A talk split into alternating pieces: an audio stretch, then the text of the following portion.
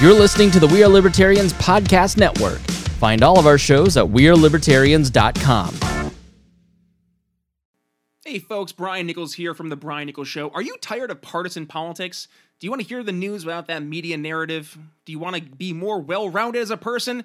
Or how about this? Do you want to get to know and learn from noted entrepreneurs, elected officials, C level executives, economists, and more?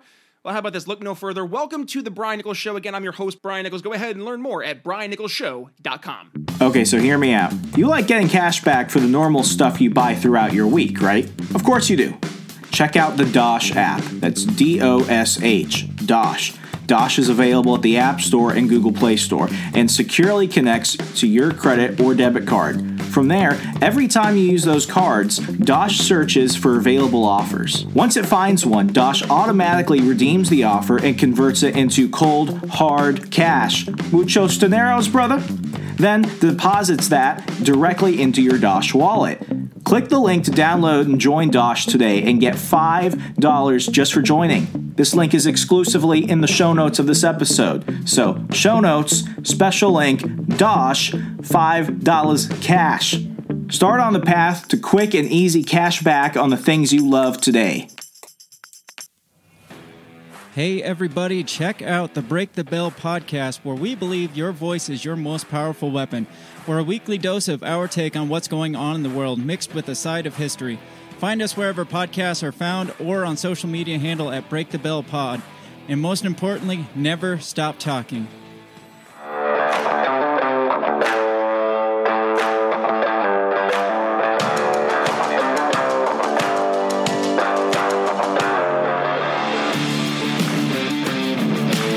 Prepare yourself. You're on the run with Remso W. Martinez. Folks, welcome back to the program. It's great to have you here. Hey, what, what, want to go ahead and ask you something? Do you think the internet is real life?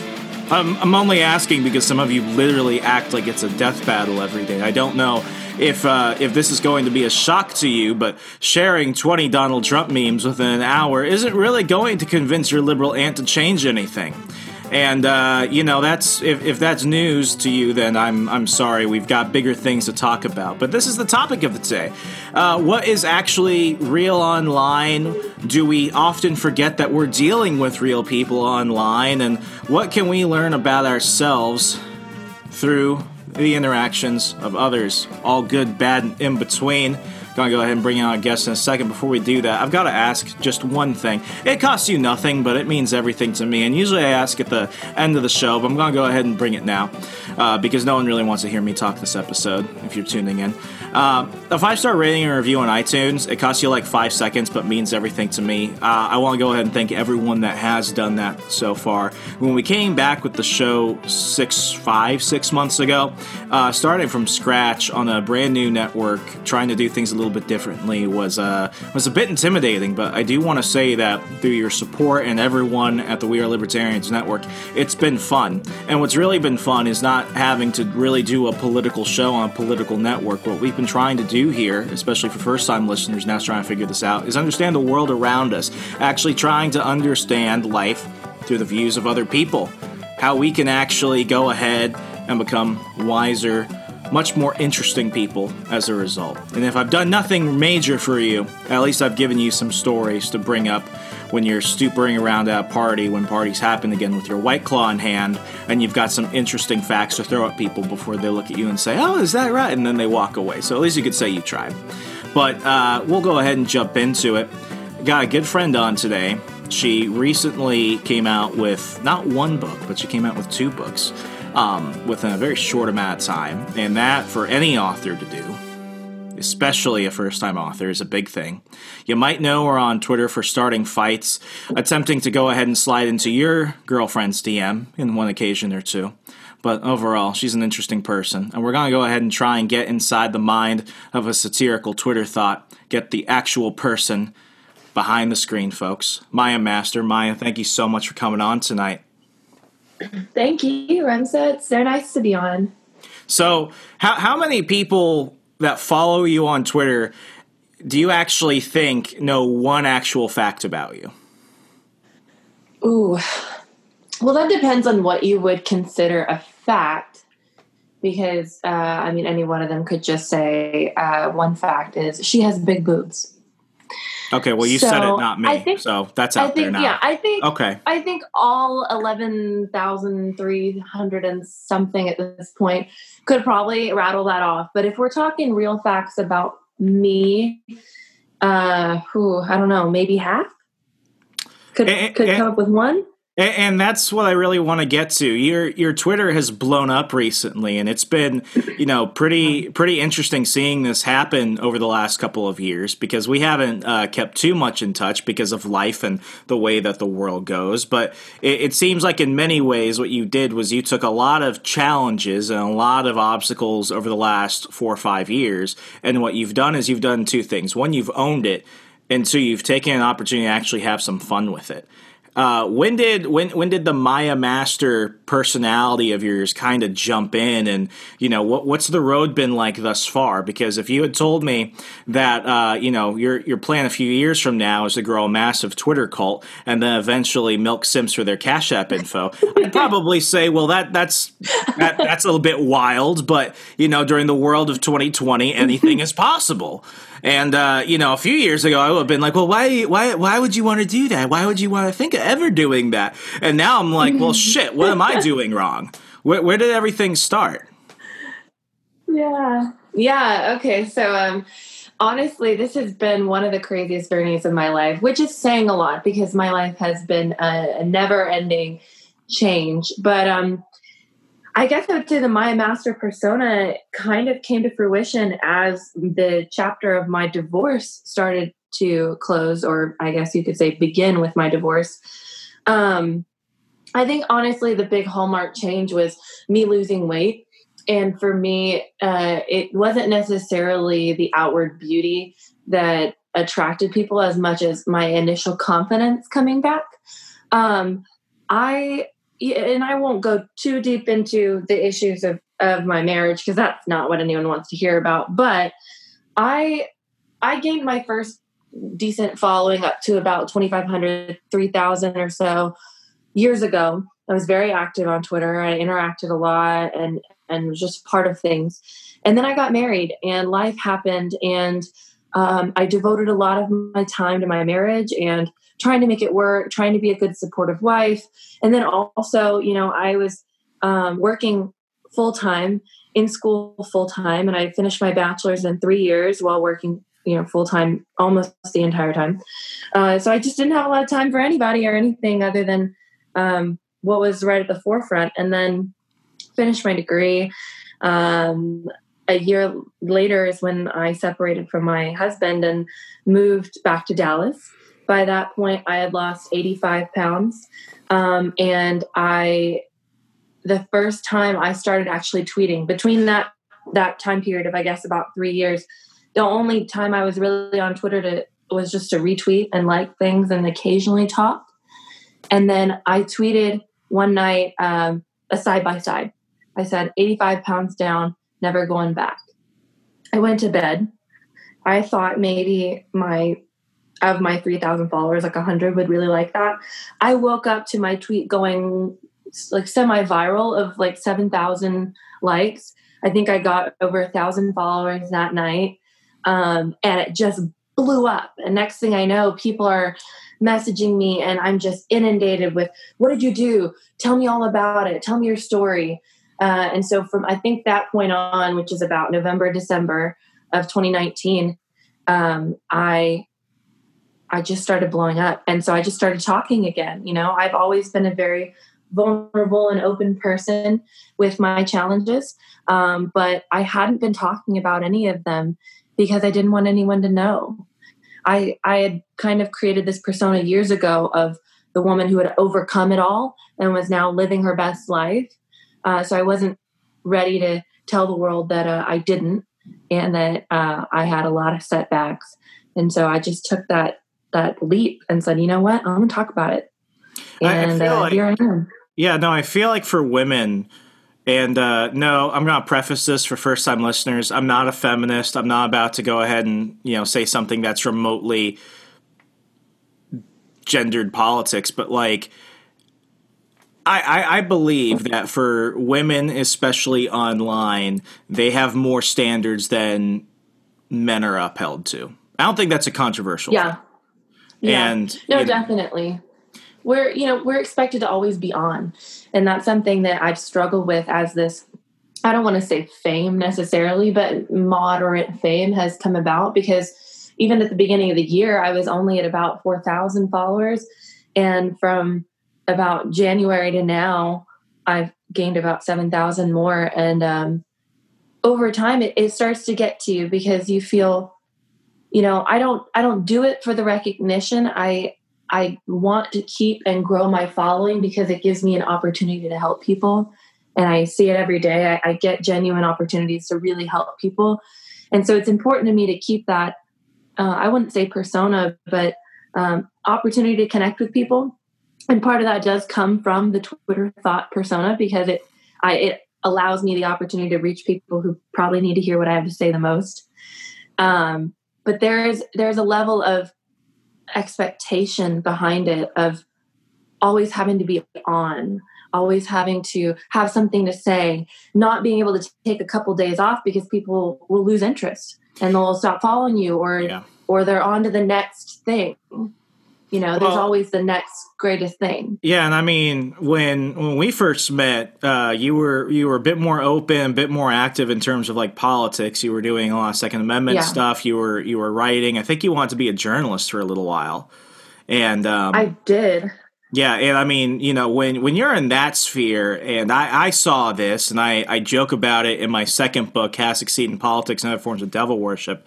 I, I joke about the the myth of like the the classy conservative woman, you know, the the mm-hmm. gorgeous blonde that wears the red dress, the red dress to all the the Republican rallies and stuff, and she always has to be on. I think that's a good way of kind of putting it. And you know, you Yeah. have to you have to kind of walk this line between oh it's part sex icon type of thing. It's also oh listen to what i mm-hmm. have to say. And for a lot of those types i think it comes it comes into like the fox news bunny type of person uh, type of you know debacle where it's mm-hmm. like w- w- you got to get on this fine line between am i here for my brain and what i have to say or am i here for my beauty type of thing? Um, you know a lot of women they they try and go in one direction or another. They try and go super classy. They dress they dress more masculine. They try and appear, you know, more mm-hmm. like they're they can compete with the boys. And then you've got the others who will go on Fox and talk about how bad Biden is and shit like that. But then they'll go on Instagram and it's just like you know mm-hmm. them wearing a holster top at the range. Doing a doing Yeah. a calendar shoot, and it, it seems like you you kind of just rejected that. And when you kind of transitioned to, into like the twitter thought personality did it start off more serious or did it start off more satirical? What was the what was the change in mind for that? Because it seems like in, in many ways yeah. once you kind of choose one you can't go back to the other. It, that's very true. And and i think that that's kind of what's a little bit set me out of that mold is uh, people can't figure out what barrel to put me in uh, because i switch it up every day. And i think that a large a very large part of my following um, in their feedback constantly is i love how real you are. Like you just are you. And and if one day it's talking sad or the next day it's talking about you know mental health awareness or sexual assault awareness and the next day it's satirical tweets you know i you know you're you, i'm getting to see a whole human being here. So i think i think um if i really think about it probably honestly covid. I got bored um, I, first- I got really bored. I was I was having I was having a conversation I was having a conversation with uh with some with some guy friends of mine the other night and um, we we were drinking and somebody brought up you know I I never knew I, I've got a friend uh Sean, he went to University of Arizona. He's on the degenerate panel that we have on my show, and uh, he, you know he, he was a partier back in college, and he he made a lot of good lifelong female friends. Uh, you know, completely platonic friends out of it. And you know, University of Arizona, they were all gorgeous, and it's Sean, so of course he was attracting gorgeous women. Yeah. But what was super funny was how many of them, because they lost jobs or something, ended up going over like OnlyFans and then we saw our Yeah. friends who were like really shy and timid they got bored or they you know lost a job or something and now they're doing Mm-hmm. that and then they pop up and it's like well damn where did this happen i feel like covid i feel You like know, covid If I had lost my job, I would have thought about it. Honestly, I feel really like would've. I feel like COVID has forced a lot of people to do a Yeah. lot of things that they wouldn't have done otherwise. Yeah. I, I was very lucky and fortunate to keep my my job and my career. Uh, I am threading that line with my my satire. I'll I'll be honest, but which was the actually I'll say that it, that was the uh, catalyst for the persona.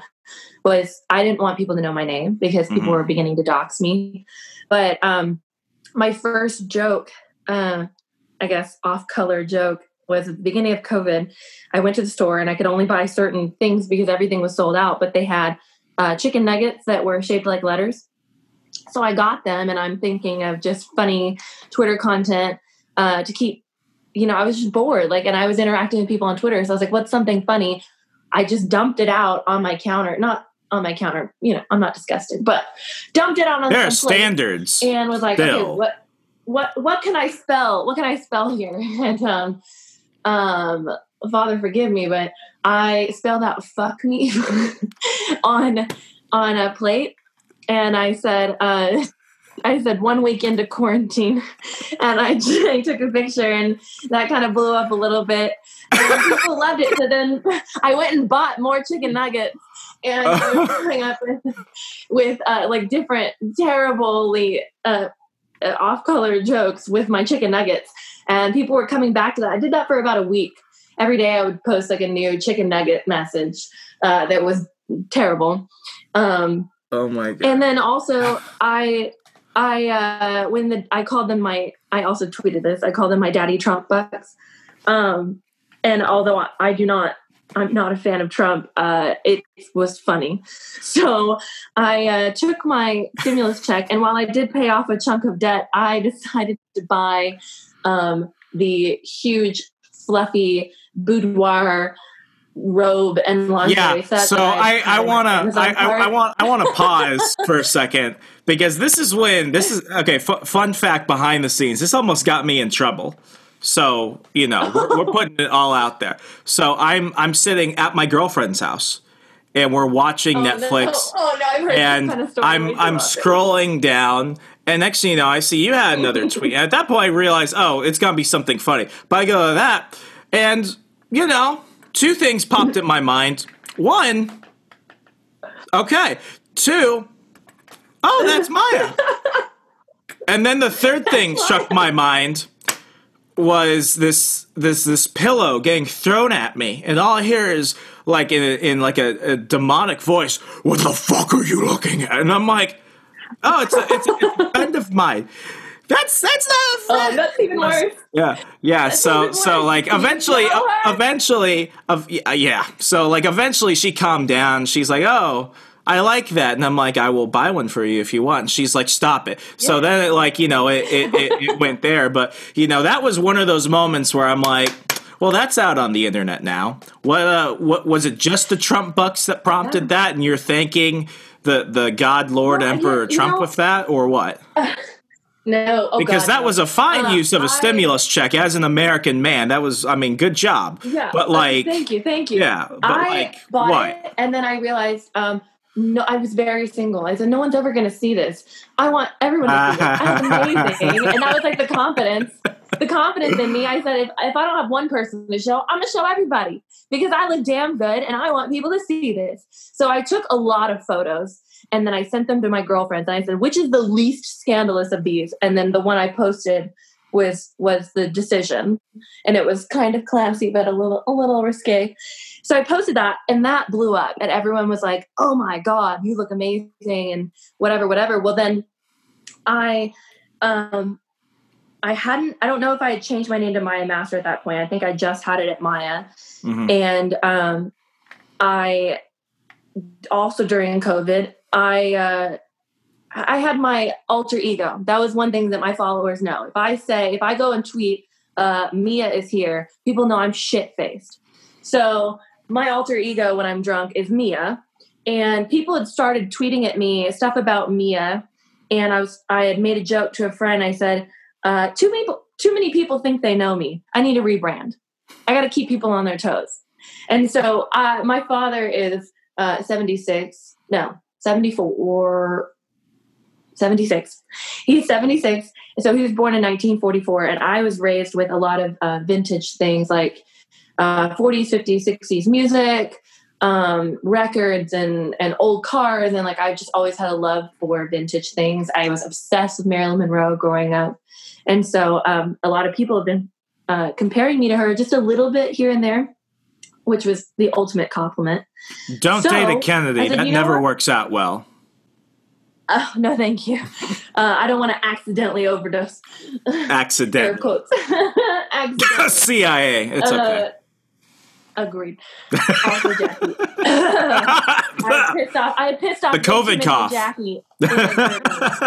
um, so I said, I'm a rebrand. So the other part of what I did with that that money was not just the robe, but I went and bought like a bunch of vintage clothes. And I said, you know what, this is what I'm do. As soon as I get back to work, I'm gonna just start dressing in more like vintage style clothes.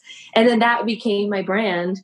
Um, and when I decided I was about to publish, I was like, well, I now have this persona on Twitter. I'm growing my followers. I think I was up to almost 5,000 at that point.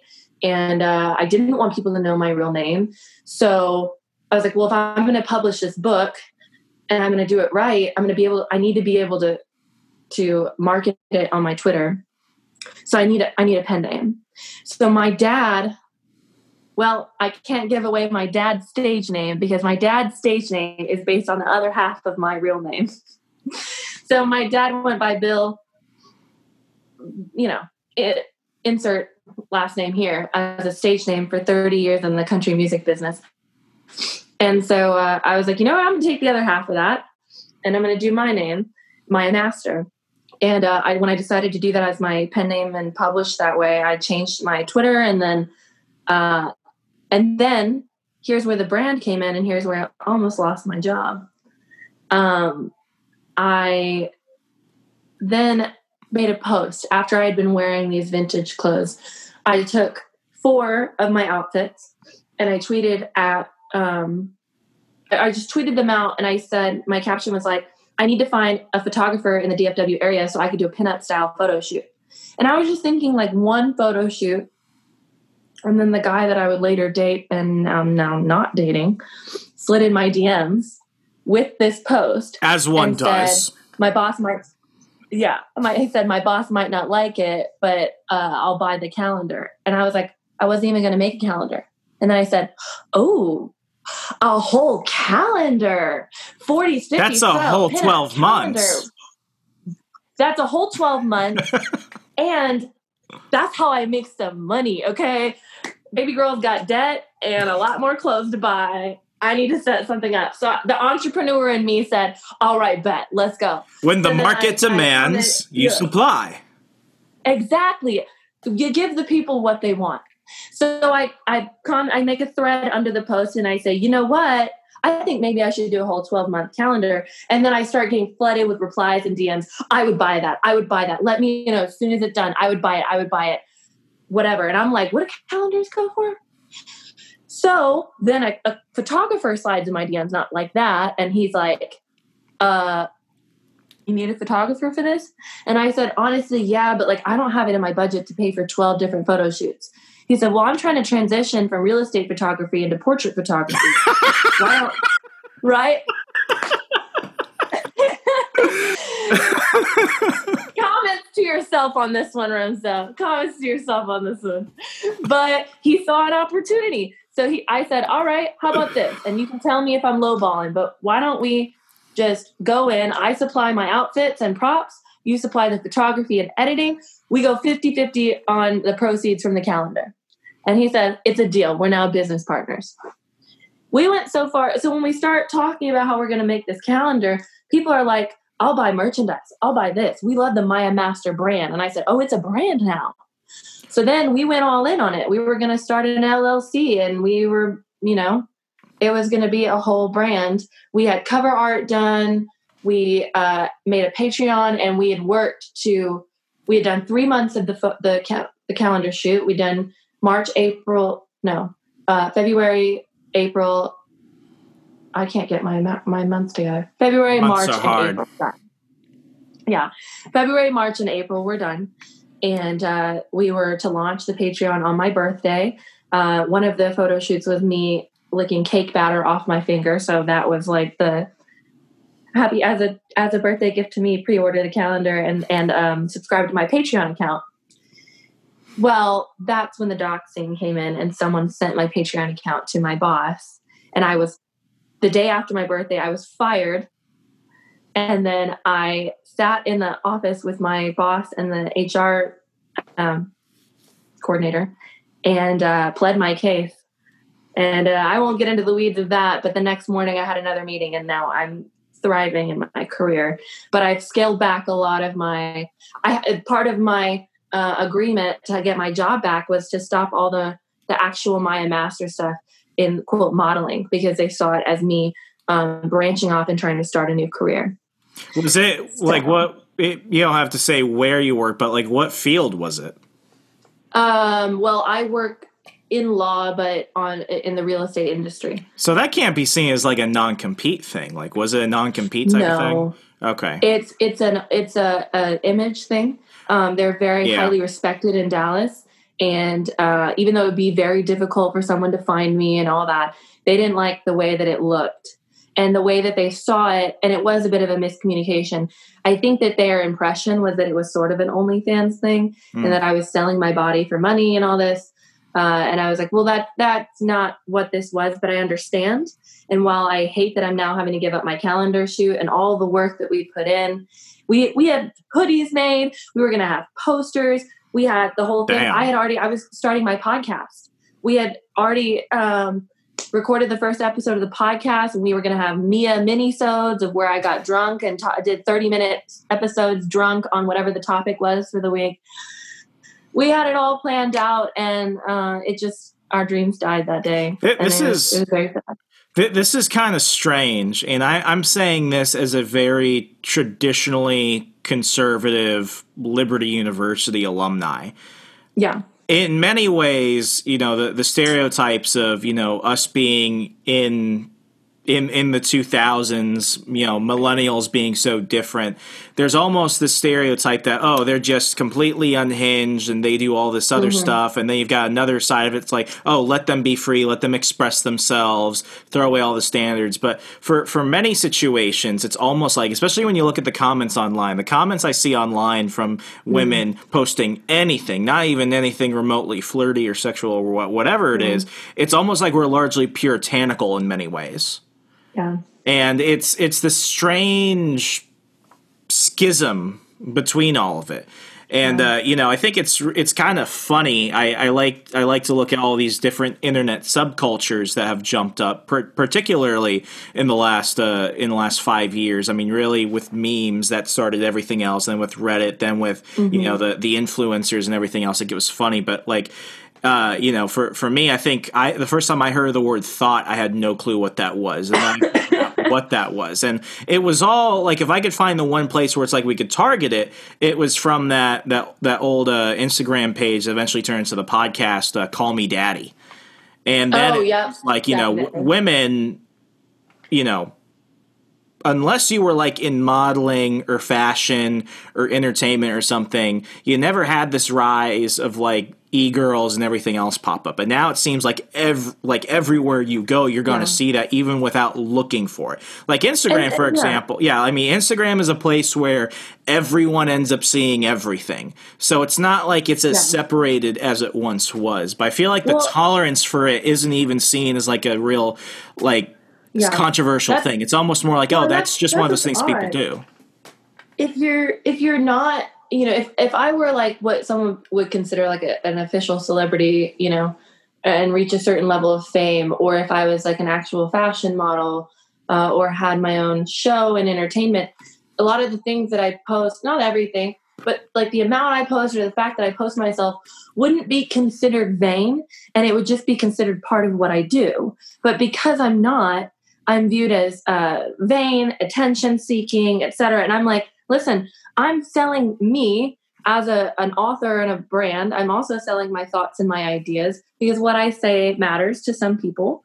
Um, and no one ever got famous without putting themselves out there. You know, not necessarily that that's my goal. I mean, I would be very happy. To I mean, no one knew no one knew Kim Kardashian but, really before the porn tape.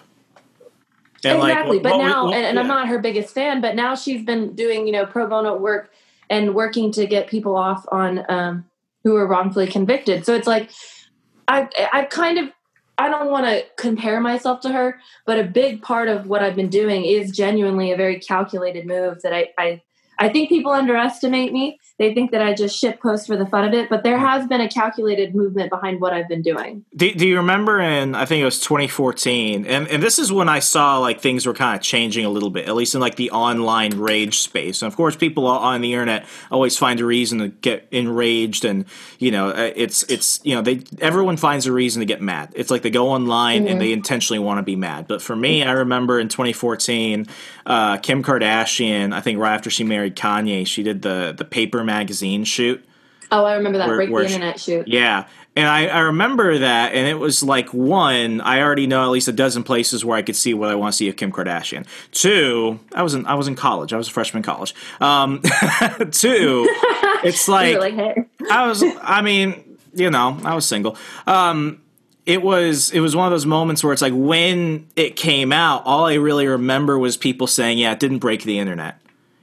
And at that point, I remember watching that. I'm like, oh, if Kim Kardashian can do that, and we're not seeing like you know 20 different hot takes on Fox and CNN about it, I think people have kind of mellowed out about this whole thing. Yeah, and, and I like that. I mean, there's been a big positive movement in in and when we talk about body positivity now versus a few years ago, a lot of the conversation on body positivity back then was just about being comfortable in your own skin. But now it's like, no, I can show myself and it's one not for you not for your entertainment and enjoyment but to to allow me to feel confident enough to be you know be myself out loud. I'm proud of my body. There's nothing wrong with me showing my body and i can actually show my body and it it, it isn't inherently sexual. It's just me. Um, and obviously there's always going to be that sexual aspect to it because that's just psychology. That's just how we are you know. A man sees a, a half naked woman and it's sex to him but a big part of this body positivity movement amongst women is that um, even if it is sexual, I can be sexual and it doesn't make me a whore, it doesn't make me less than. And if anything, it's empowering because so much of women's sexuality has been held on to by men exploiting women. And now it's like, no, I'm taking in my own hands. I'm going to tweet about it. I'm going to talk about it.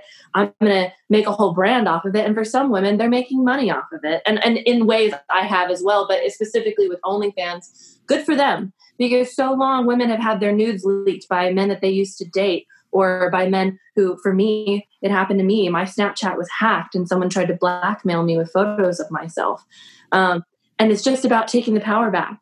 Like, I'm here, this is me, and, and I'm proud of it is what what what is the game now? Like when as you keep things up, as you keep doing stuff, mm-hmm. what is the intention? Is the intention to keep it alive yeah. for something else, or how are you direct? You know, because for a lot of people, yes. going through just some of the stuff. I mean, not just all of it, but even some of the stuff, especially when your work gets involved, most people would just, you know, completely pump, you know, hit the brakes on that. Yeah. So it, it's two pronged. Um, half, a little bit it, you know, I'll say part of it is a little self-centered, but it really always goes back to my my greatest desire in life is to help others, and that's why I'm writing my memoir. Um, so the first half of it is uh, marketing and publicity. By the time I'm ready to publish my memoir, the more following I have, like that's more marketing, that's more advertisement for my book, that's more people who are who are feel connected enough to me to want to buy it. Fans, so to say, who want to read my work and buy my book. And then that part of that about helping people is that's why I'm writing my book is because I genuinely believe that the experiences that I've had and the microcosm of me uh, sharing just pieces of those experiences in, in short form through Twitter uh, and through my blog has helped people. And I'm like, okay, well, there's a lot more to say about it and a lot more that I've learned that I can help you through this memoir and through, you know, um, learn from my pain so that you don't have to go through what I have.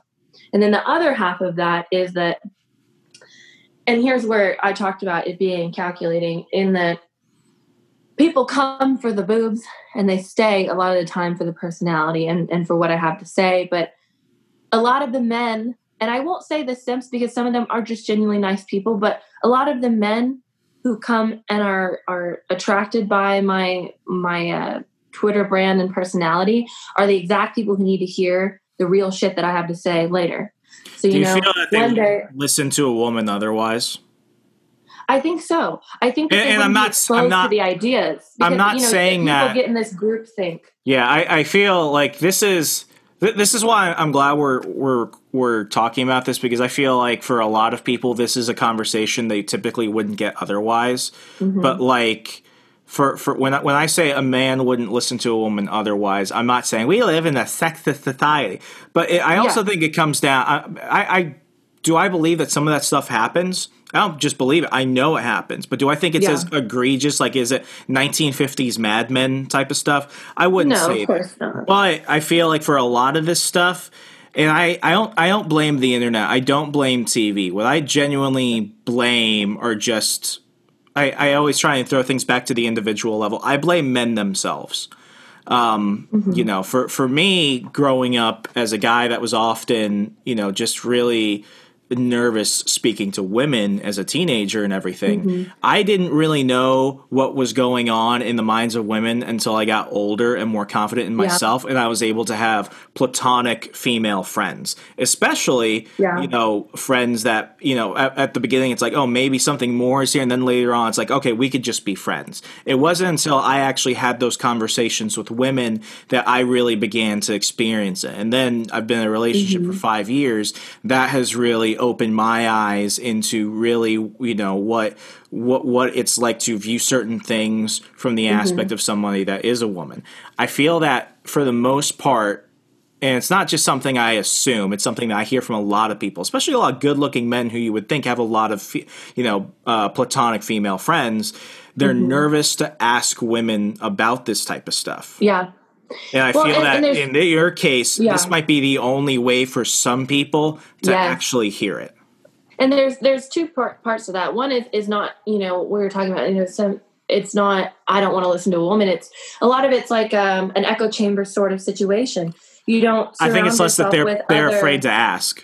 yeah well and that too but if you're not surrounding yourself or you're not in in spaces where you're apt to hear this conversation you're just not going to hear it. Yeah, but when you see an attractive woman online you go and follow her and you don't think you're following her for insightful conversation so it doesn't come across your brain. But then there's the other side of that and that's that people are able to be a lot more bold online it's it's not as Oh, hell yeah. intimidating to talk to someone online than it is to have a conversation in person. And so a lot of these men who otherwise wouldn't have these conversations feel emboldened enough confident enough and secure enough to to ask. And and sometimes they ask very offensively but that's part of of kind of what set me apart is that i don't automatically just uh, block and move on. I don't just you know say screw you. I take most opportunities as a learning experience. And i've actually had quite a few men who started out being very offensive and very um, just just uh, dehumanizing in many ways come around and become very kind people who genuinely care about what i have to say. And they've told me they say you know i came for the boobs but i really care about what you have to say now and and i'm buying your books because i really want to hear more and i'm reading your blog because this is very insightful and and you say things that i never thought about it that way. So like i'll give this example which ties into the second half of of why i keep doing what i'm doing.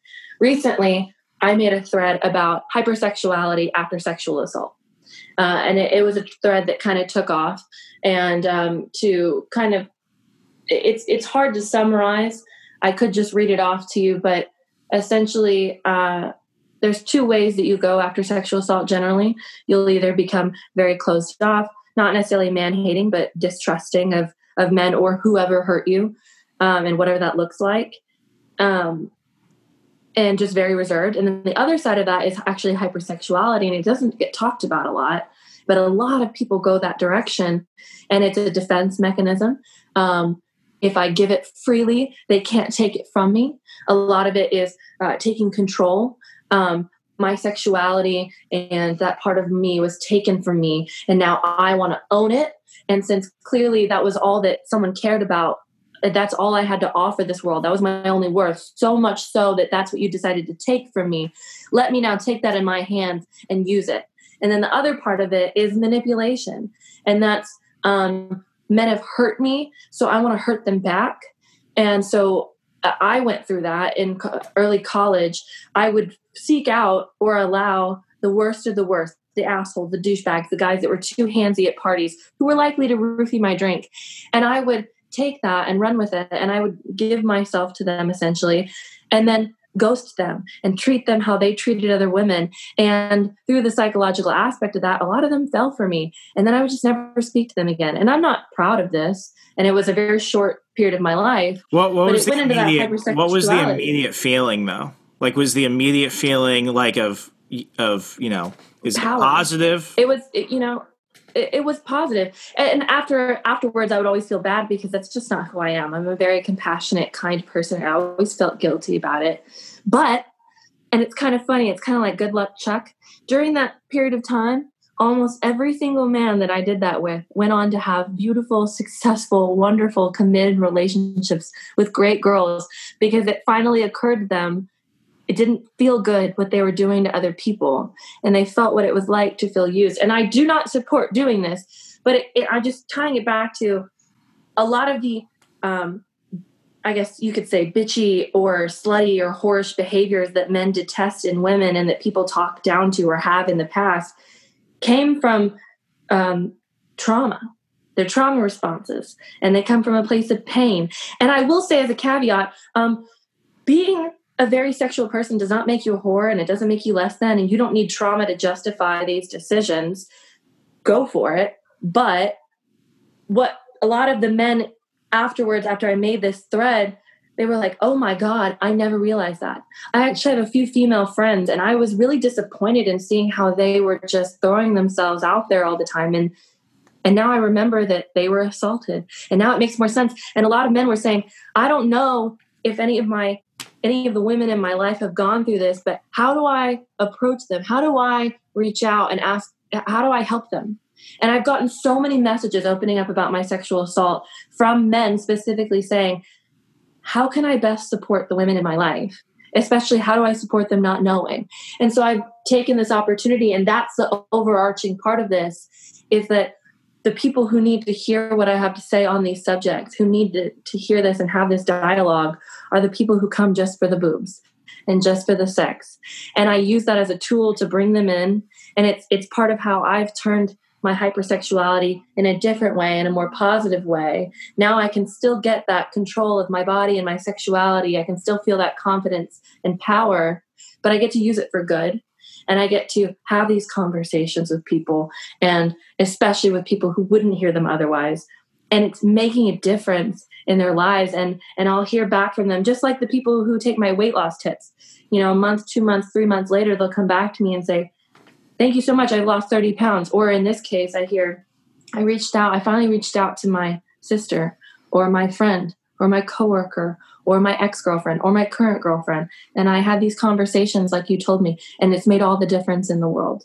And it's it's really opened my heart and opened my mind. And you know i just genuinely believe that you should be the change you want to see and that these micro interactions you know it's like you know one a butterfly's wings flap of a butterfly's wings causes a tsunami sort of thing and it it just trickles down and people continue having these conversations and i've had men say um, actually, a man called me, a friend from high school called me a few days ago. He said, I really want to talk to you about something. And I said, okay. We don't really talk very often and haven't since high school. He called me and said, So I was actually out at a bar and I ran into someone from high school and they said, Hey, do you still talk to Maya? And he said, uh, yeah, sometimes. Why? He said, I follow her on Twitter and she's so funny and all this stuff and blah, blah, blah. But she made this thread recently. Have you read it? No, I haven't. And then they sit and they actually, two men sat and had a whole conversation about my thread and we're just like thinking it out and having a conversation. And then this guy called me and said i had never told anyone about my sexual assault. And so i told my mom. And then i told my family members. And now i don't feel so guilty for my hypersexuality. And uh, I also wanted to tell you, I'm really sorry for how much I judged you in high school because I didn't understand that that's where it was coming from. And so I've been reaching out to a lot of my female friends who might have gone through the same and having these conversations. And it's just, that's why I do it. And that's why I'll always do it. And that's why I stay vulnerable because every time I talk about these things, it's never easy, but it's worth it. I I would not have thought of it that way. I, I really wouldn't have thought of it. Uh, to be quite honest, kind of going into the conversation, just from my own personal judgment view, I thought mm-hmm. it was going to be, well, I've been hurt, therefore I might as well take advantage of what's going on. It's it, it's just an honest assumption I had, and to actually yeah, hear it fair. this way is, you know, it it, it it it adds a lot more depth to it. So no, I I uh, that that's really interesting to to kind of pivot in a way. You mentioned that you were single earlier. This is a question yeah. I've had for a lot of my single friends in the last I want to say 2 years. It's not really a topic right now, but you know, with this whole you know thought conversation, it, it's something that we can't avoid, which is yeah. you know has you know has the whole Me Too movement. Affected yeah, has it been better or worse for women? Because I look at it on the pro side and I'm like, it's finally you know something that more women are able to talk about and even men in many cases where now you know yeah. the scumbags are being exposed but mm-hmm. at the same time we've also seen the inverse side of it where mm-hmm. now you know and i use the term I, I, I say this with a lot of things but I, I, really try and overlap it i say that we're an extremely religious puritanical society but i don't mean christian by religious puritanical yeah. i mean we go with these po- you know, I'm gonna get, I'm gonna finally use my fucking degree for the first time in my life right now. we, we, we, live in this very neoliberal, postmodern society where we have no mm-hmm. rules, but we have more societal rules now than at any other point in our lives. And you know, I mean, we're relatively close in age, so I could say I, I never saw this happening. But in many ways, I'm glad that I am not single right now, and I'm glad that yeah. I met my girlfriend when I did because you know as i look back and i look at this situation with how everything is suddenly occurring now and how every you know good guy has to be a feminist and that shit i look at it and i'm like i wonder if the things that i would have done would have still been good now and as i look back at it you know i, I don't think i would have gotten in trouble I mean, my, yeah. my biggest thing is I, I think you know what what would it be like if I if I was flirting with somebody now? Is that flirting? You know, is it you know when, when how, how far yeah. do you go in that situation before one it's unwanted or two it's acceptable yeah because so, in many ways i feel like especially with internet culture and everything else mm-hmm. i think a lot of men are actually afraid to even be somewhat flirtatious with women yeah so I, a few things i mean i think that you and i probably disagree on the topic of of you know feminism or using that term. I used to be very like, I'm not a feminist because I'm an equalist or a humanist or whatever. But I've kind of changed my tone on that. I don't necessarily expect. Let, let, let's to, try and let, let's let's try and understand this. What do, how do you define it? I just define it as someone who believes that men and women should have equal rights and and equal be treated equally, and and that women should be treated with the same respect that that men are. So that's, and what, that's how simple what, I see it. So, what would the difference be between just being just a respectful person and having to identify as a feminist? Because in my I, way, I don't expect yeah. a man to say, "I am a feminist," um, but I also wouldn't expect a man to say, "I'm not a feminist." Uh, I just expect him to treat me with respect and to advocate for women in in appropriate ways, uh, and that's about it. I've never um, expected a man to like proclaim it in that way, but for me, it's a it's I won't go as far as saying red flag necessarily, but it's a bit of a stopper when a man says, I'm not a feminist, because it, it doesn't tell me that he doesn't believe women and men are equal. It tells me, I don't think you understand um, the movement or, or the uh, perspective that we're, as women, we're trying to convey. I also, I'm not a third wave feminist, but I feel like that's kind of that. Okay, that is over, where, and that's the thing yeah. is, I can say I'm a feminist, and it doesn't mean I'm a radical feminist. It doesn't mean I'm a third wave feminist. It doesn't mean that I believe X, Y, Z. It doesn't mean that I don't believe in chivalry. It doesn't mean any of those things. When I say I'm a feminist, I am advocating for the dictionary definition of the exact statement I'm making. I am a feminist. A feminist is someone who believes inequality. And so I think that the only way to take back that term is by using it in the context it's meant to be used. I think it's like I, I think feminism falls into a lot of other words. Like, you know, if you had said social justice Yeah. in like 2010 or something, I remember a lot of people using that. It was not what it means now. You say it like 10 years ago, it's like, Yeah. well, of course people want, you know, societal justice. That's not a big thing. Social justice, yeah, we want more equality amongst people. That's fine. I think for me, it's hard to separate feminism from one, what was it inherently when it was first a thing, you know, equal legal protection and legal recognition of women as people, and then what it is now. So I guess for me, I, I come That's at it fair. from from that side because it's just I, I feel that for a lot of people when they go into that conversation, that's immediately what's at the front of their mind. For everything else that you said, Mm-hmm. Well, I would agree I hundred struggle with percent. that. Yeah, Yeah. like I would agree hundred percent. Well, and I struggled with that for a while, too. Though. Yeah. Yeah. But at the same time, I, I, I struggle with that too. But then what occurred to me was the more that, that we keep saying that and the more we feed into that, the the more it takes away from what it was originally intended. So like as an ex- a loose example, uh, and I don't want to talk about her because she doesn't really deserve it, but loosely talking about uh, curly hair gun girl. A lot of people say if y'all would just stop talking about her, she wouldn't be relevant. And it's the same kind of concept on the reverse. If we would just stop talking about, well, feminism has kind of changed its tone, if we would stop having that conversation and just say, I'm a feminist and I believe in equality, I think that over time we would just get back to what it really was. And I think that slowly we are in the correct, in the like, in the general circles of just people who aren't highly politicized or having those types of conversation or rhetoric generally hear feminist and think that. Um, but I think that that's part of the polarization. But you know, going back to the Me Too movement and is it better or worse? I think it's better for everyone, and I think it's better for men because um, we are making it very clear with our loud voices what we find okay and not, what we're comfortable with and what we're not. Um, the experiences we've had, just from an anecdotal perspective, of um, what has made us uncomfortable. Like I've talked about it before. Um, it, you can get past me in a crowd and you don't need to touch my lower back. Men, and I've tweeted before, men, I just want you to think about this. The last time you needed to get past a man, did you touch his lower back? Or did you touch his shoulder? Or did you not touch him at all? Did you just say, hey, excuse me? A lot of people just lift their hands up and say, hey, excuse me, gotta get around you. When it's a woman or a beautiful woman, all of a sudden, well, I'm not touching your lower back in a sexual way. It's just what I do all the time. I don't mean it that way. Okay. You see, I'm fucking believe smart. I do the of men- Keanu Reeves, and I pin my Yeah. my I pin my hands back.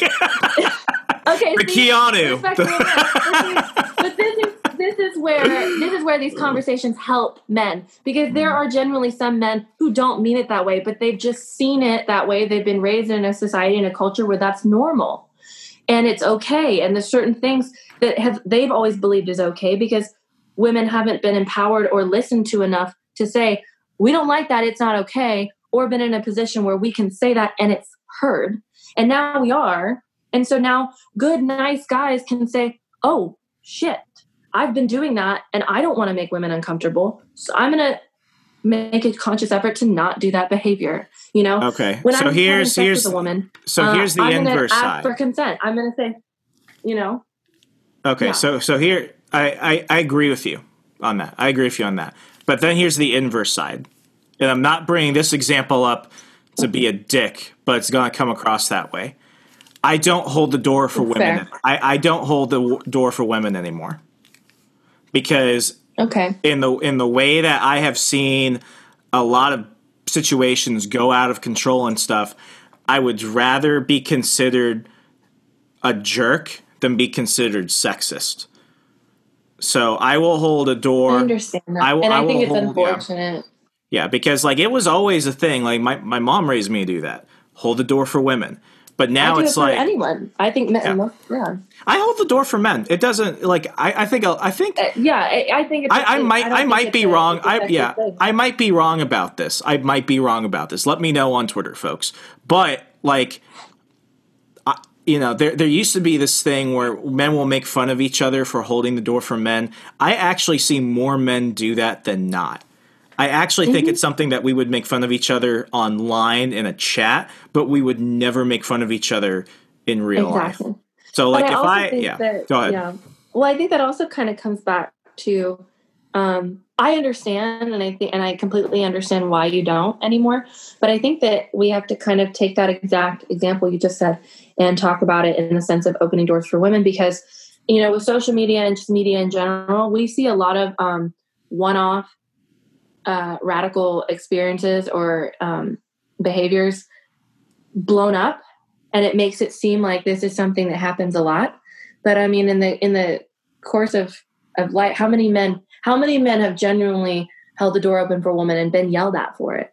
And i don't know you know because and, and maybe i'm wrong but i guess what i'm saying is i understand why you wouldn't and i don't blame you for not So I, I, and this is this is one of those weird you know- things. We, we, we, folks, we did not coordinate this. This is one of those weird things. I have not been yelled at by a woman, but I was scolded by an older woman about three years. ago. This this An is weird, woman? and I do not I do not use this as an example of well this happened therefore all your points are voided. I'm Yeah, just saying this is one of those weird things that I didn't think would actually happen. But I held Mm-hmm. it for a woman in DC, and I opened the door, and she was about to walk through, but she stopped and she looked at me, and she said, "Why are you holding the door open for me?" And I said.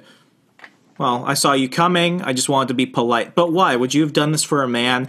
And it become very it became very uncomfortable for me because I'm just trying to be nice. yeah So I think that that situation happens. I don't think it happens uh-huh. often. I actually think I'm part of the minority for that. But you know, the, the one thing that I will say is often, and I, I don't I don't just think this is like a small man syndrome type of thing, but it's also where I've seen the inverse of this happen, where you've got ultra aggressive, like you know the the MRAs, the men rights activist type of stuff. I the, the mm-hmm. door conversation I, is I think where you find a lot of strawman arguments and pitfalls because the one thing that I've seen in this is well, why don't women hold the door open for men? i do i do I do And I and, and I see women who do that. Times today. It's I like- it for my yeah. dad. My dad sep- and I raced yeah. door to open it for each other. Like, Yeah, like that's the thing. Like I see that happen. It's like, dude, tell me. it's me. just a nice thing to do for someone. It's just Yeah. polite. It's just like who's supposed to put the divider in at the grocery store line? The person who's at the checkout or the person putting the groceries on? It doesn't. it doesn't matter. Yeah. It's just whoever gets to it first. Who opens the door, man or women? It doesn't matter. It's just whoever's at the door. yeah. And it doesn't matter who's coming. It's just a polite thing to do. I think it's good for COVID now because no one wants to be the person that forced another person to touch something they just touched. That's fair. Strange. That's fair. But I mean, yeah, I think that I think that honestly we're in, in the best time. There's a lot of progress to be made, especially on the criminal justice reform side of things. But I think that as a woman, so far throughout history, I'm in the best time there has been to be a woman. I'm very thankful for that. Um, and you know, my tagline for my brand, what it was going to be, and it's on my Instagram still, but vintage girl, modern world. And it's to say, um, I love 50s, 40s, and 50s fashion. I think it was great. It was a great time for women in fashion. It was not a great time to be a woman. And um, it was the mad, mad men type thing. If I had been a woman in my same job title, wearing those same clothes, you know, 70 years ago, I would have been um, subjected to so much more blatant sexual harassment and assault in the workplace. I mean, I, in my current workplace, I haven't experienced it. I will say in the modern world, I have, uh, but it's more passive aggressive or pass just passive um, and sly. Men have gotten a little more creative, but uh, I will say still, it's it's a much better time to be a woman than it ever has been, and I look forward to the world that my daughters will grow up in one day because I believe that we'll make it even better for them. I think this is a perfect place to kind of cap things off. This has been a great conversation. I really do appreciate you taking time to record this Thank with me. you. If uh, if people want to go ahead, check out your book, follow you on Twitter for all the shenanigans and everything else, how could they do so? Um, so you can follow me on Twitter at chaotic goodest. Um, C H A O T I C G O O D E S T. That was hard. I'll link it in the show notes. I'll make it yeah, link it. um, but you can also link. Uh, I have a Linktree which allows you access to my um, public Instagram where you can follow some of my writing and my fashion. It also has links to buy signed copies of my books as well as regular copies on Amazon. Um, and my Linktree is uh, slash chaotic goodness, which is also my Twitter handle, and you can follow my shenanigans there. Maya, thank you so much for coming on. It's been an absolute blast. Thank you.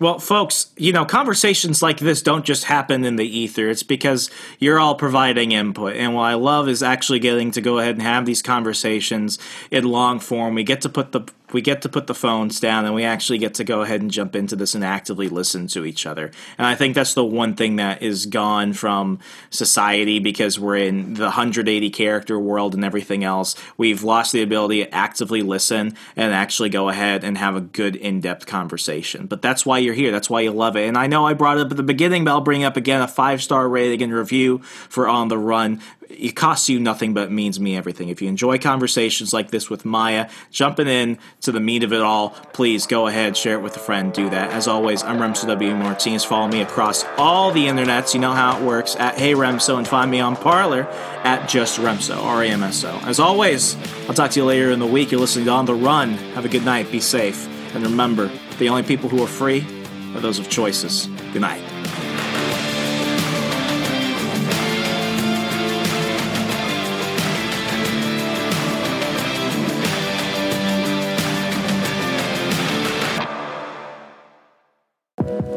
Check out our other shows and more from the We Are Libertarians Network at wearelibertarians.com.